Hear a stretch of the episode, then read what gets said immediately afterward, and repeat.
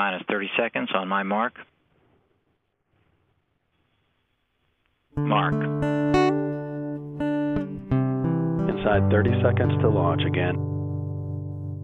Привіт! Вітаємо вас на Тактолока. Наша місія сприяти трансформаціям особистостей, розвитку технологічних продуктів в Україні та світі та надихати створювати.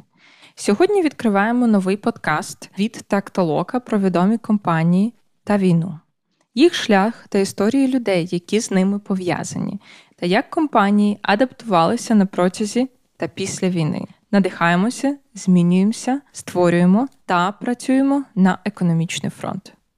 Мене звати Ірина Зяхор, я співзасновниця Тактолока. Сьогодні поговоримо про Hewlett Packard. Напевне, кожен з вас знає про цю компанію завдяки їх принтерам. Але починали вони зовсім не з принтерів. Тоді, коли вони починали, ще не було принтерів взагалі. Hewlett Packard була дуже невеликою компанією для тестування електроніки. Вони виробляли осцилятори та інше обладнання, яке в результаті стало стандартом для використання в радарах, на кораблях та інших місцях під час Другої світової війни. У 2021 році компанія Hewlett Packard налічувала 51 тисячу співробітників з доходом майже 64 мільярди доларів США.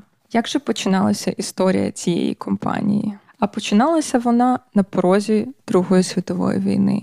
На новий рік 1939 року Девід Паккард та Вільям Х'юлет кидали монетку в орендованому ними гаражі в місті Пало-Альто у штаті Каліфорнія, щоб визначити порядок назв для своєї нової компанії. Буде це Hewlett Packard чи Packard Hewlett? Ми з вами тепер точно знаємо. Чия версія перемогла. Вони розпочали свій бізнес декілька місяців раніше до цього та мали всього 538 доларів. Наразі це еквівалент в 10 тисяч доларів. Та всього кілька ідей продукту. Білл Хюлет та Девід Паккард обидва закінчили Стенфордський університет зі ступенем електротехніки у 1935 році.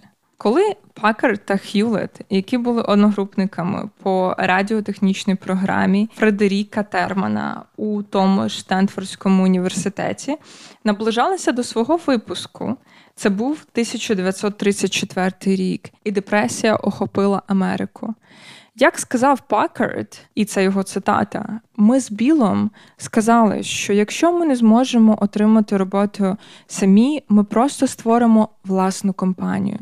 І Фред закликав нас до цього. Для довідки Фредерік Терман це американський професор. Він був деканом інженерної школи з 1944 по 1958 рік і проректором з 1955 по 65 рік у Стенфордському університеті. І його вважають разом з Вільямом Шоклі батьком Кремнівої долини. Однак перед початком роботи HP Packard влаштувався на роботу в General Electric в Скенкерді, штат Нью-Йорк. Же став аспірантом MIT Масачусетського технологічного інституту а потім знову навчався у Термана в Стенфорді, де він займався розробкою осцилятора. Для довідки електронний осцилятор, також електронний генератор це такий електронний пристрій, який призначений для генерації періодичних коливань електричного струму. І так, у 1938 році Hewlett та Packard почали працювати неповний робочий день в гаражі за квартирою на першому поверсі Дейва і Люсіль Пекард за адресою 367 Ерісон Евеню. Хілет спав у сараї на задньому дворі. Першим фінансово успішним продуктом Hewlett Packard був точний аудіогенератор, відомий як HP 200A 200A. Цей пристрій мав кращі технічні характеристики, ніж конкуренти, і саме це дозволило продати HP 200A за майже 90 доларів, коли конкуренти продавали менш стабільні осцилятори за 200 доларів. Генератори серії 200 продовжували виробництво принаймні до 1972 року, як 200AB, які все ще базувалися на лампах, але вдосконалювалися в конструкції з руками. Незабаром сталася дуже цікава подія, так як Walt Disney Studios замовила 8 аудіогенераторів HP 200B для фільму Фантазія. Перший великий продаж продуктів HP. І одним із перших клієнтів таким чином компанії Hewlett Packard став Бад Хокінс, що був головним звукорежисером Walt Disney Studios. Непогано, так? До 1942 року компанія побудувала завод у Пало Альто. Вау! Хоча це було ще невелике підприємство, коли Друга світова війна, як сказав Х'юлет, все змінила. Корпус зв'язку армії викликав Х'юлету на службу. Тим часом Паккард керував Hewlett Packard, коли компанія перейшла на військову економіку, створюючи аудіогенератори, що використовувалися в безконтактних запобіжниках, і генератори мікрохвильових сигналів, що використовувалися в радарах та контррадіолокаційних пристроях. Але це ще не все. Вони також одночасно здійснювали інновацію у тому, як вони працювали з найманими працівниками і організовували взаємодію з людьми. Вони створили такий план заохочення, який дозволяв їм ділитися прибутками з своїми співробітниками. Тобто HP на той час могли заохочувати інтелектуальну цікаву робочу силу, незважаючи на те, що відбувався дуже великий контроль за оплатою праці, тому що це був. Час війни, і наразі такі схеми дуже широко використовуються по всій Кремнівій долині та за її межами. Ви чудово знаєте, що наразі там кожна майже кожна продуктова компанія дає вам частину від прибутку, якусь частину в своїй компанії, і далі, якщо компанія вийде на IPO або продасться, ви можете отримати цю частинку прибутку.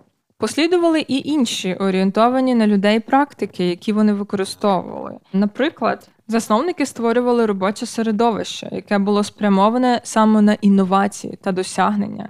Воно сприяло довірі до людей та командній роботі, а також винагороджували працівників за їх успіх, за успіх Hewlett Packard. В цілому, під час Другої світової війни Hewlett та Packard працювали над технологією протирадарної техніки та безконтактними запалами артилерійських снарядів. Цікаво, що ця робота звільнила Пакарда від призову. А от Х'юлету все ж таки довелося служити, як ми вже говорили, офіцером в армійському зв'язку, і після того, як його призвали на діючу службу.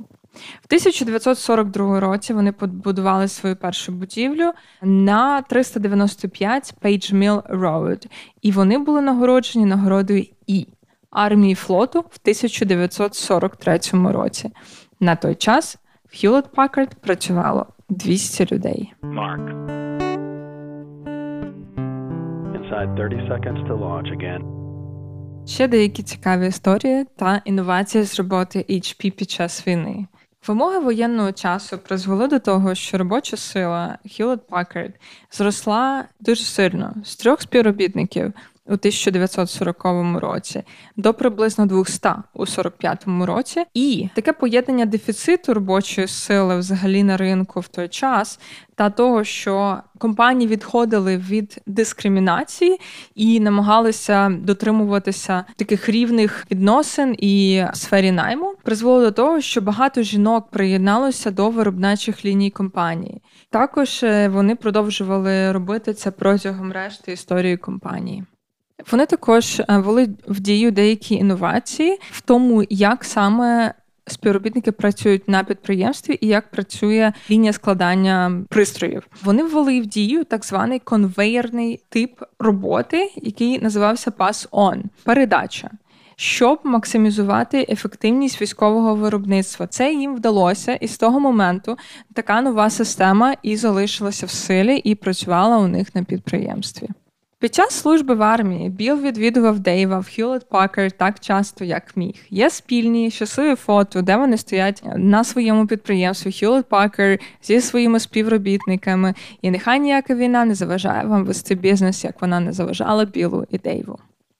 Хотілося б приділити трошки часу і проговорити про цікаву корпоративну культуру HP, яку вони навіть назвали по-своєму HP Way, тому що вона була направлена на такі гуманні і цікаві практики, щоб е, поширювати креативність, щоб працівникам було цікаво працювати на робочому місці, залишатися в офісі і, в принципі, бути більш щасливими. Наприклад, вже після війни, в 1963 році, е, вони ввели таку практику, що співробітники відділу частоти та часу, Frequency and Time, їх компанії Hewlett Packard могли застосовувати свої знання, навички та різні ресурси, які в них були, для того, щоб робити різноманітні творчі заходи в прямо в офісі в свій робочий час. Наприклад, створювали невеликі такі машинки і запускали їх по колу таке собі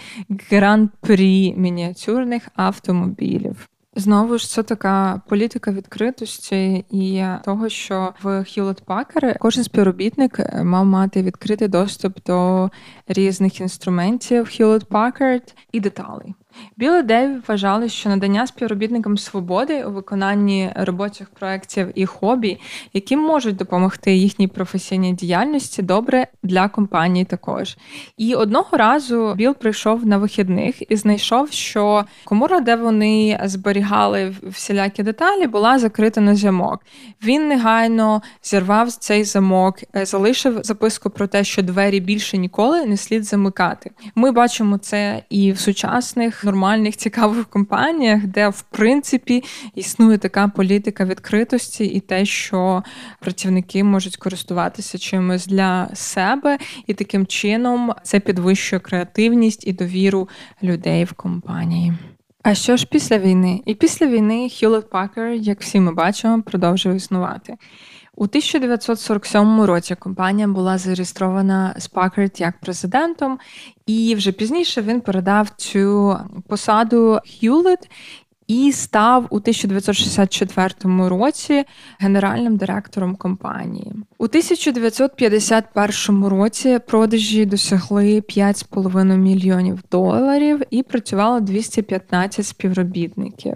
У 59 році у Беблігені, це Германія, було створено виробничий завод, а в Женеві маркетингову організацію компанії. Цікавий факт, що у 1973 році HP стала першою компанією в США, яка запровадила іншу політику знаходження на робочому місці для працівників, орієнтовану саме на людей. І вони запозичили це у HP в Німеччині. Вона називалася FlexTime, і практика пропонувала співробітникам гнучкий графік робочого часу, і вона мала великий успіх у Європі.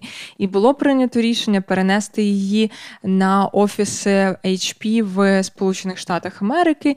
І незабаром цей новий підхід до управління часом на робочому місці поширився на весь технологічний сектор, і ми це бачимо в сучасних компаніях. І знайте, що ми завдячуємо цим HP. З такими методами, гуманними методами роботи, компанія Hewlett Packard була беззаперечно інноваційною компанією. І журнал Wired назвав HP виробником першого в світі пристрою під назвою Персональний комп'ютер. Hewlett Packard комп'ютер було представлено в 1968 році. HP назвала ж його настільним калькулятором. Чому калькулятором? Тому що, як сказав Х'юлет, якби ми назвали його комп'ютером, він би був би відхилений комп'ютерним гуром наших клієнтів, оскільки він не був схожий на комп'ютер IBM. Тому ми вирішили назвати його калькулятором. І всяка така несенітниця зникла. Інженерний тріумф того часу, логічна схема, була виготовлена без будь-яких інтегральних схем, а збірка процесору була повністю виконана в дискретних компонентах. І комп'ютер е, складався з електронно-променевої трубки. Це такі старі дисплеї, які були до дисплеїв тонких, які ми зараз використовуємо. І також пам'ять знаходилася на магнітних картках. І ціна за такий пристрій становила 5 тисяч доларів. Клавіатура такої машини була чимось середнім між клавіатурою наукового калькулятора та додаючої машини. Алфавітної клавіатури зовсім не було. І ще такий цікавий цікавий факт, що співзасновник Apple Стів Возняк спочатку розробив комп'ютер Apple 1 саме працюючи в компанії HP, тобто він був співробітником HP. І він запропонував цей комп'ютер їм на підставі їхнього права на першочергову відмову на його роботу, тому що він зробив це в час роботи на HP. Вони не взялися за це і відмовили йому, тому що компанія HP хотіла залишитися на такому науковому бізнес та промисловому ринках. І Возняк сказав, що HP відхилила його п'ять разів. Але його лояльність до компанії HP змушувала його вагатися, чи створювати компанію Apple і запускати її разом з Стівом Джобсом, чи ні. Тобто в компанії було так класно працювати, що навіть Стів Возняк вагався, чи створювати свою компанію. І так, і так ми не розкрили головного і найцікавішого питання, яке ж воно? Так а коли ж вони зробили свій перший принтер? У 1984 році HP представила струменеві та лазерні принтери для настільних комп'ютерів. З самого початку роботи в гаражі, який, до речі, був занесений до Національного реєстру історичних місць у 2007 році, спадщина Hewlett Packard у сфері гуманістичного менеджменту продовжує і надалі розвиватися і відповідає на виклики бізнесу у 21 сторіччі. Такі компанії прокладають шлях до майбутнього, і це майбутнє воно повне можливостей, і такі можливості існують і для вас. Така компанія Hewlett Packard була заснована під час війни виросла під час війни, вижила і принесла світу багато інновацій та гуманістичних методів роботи.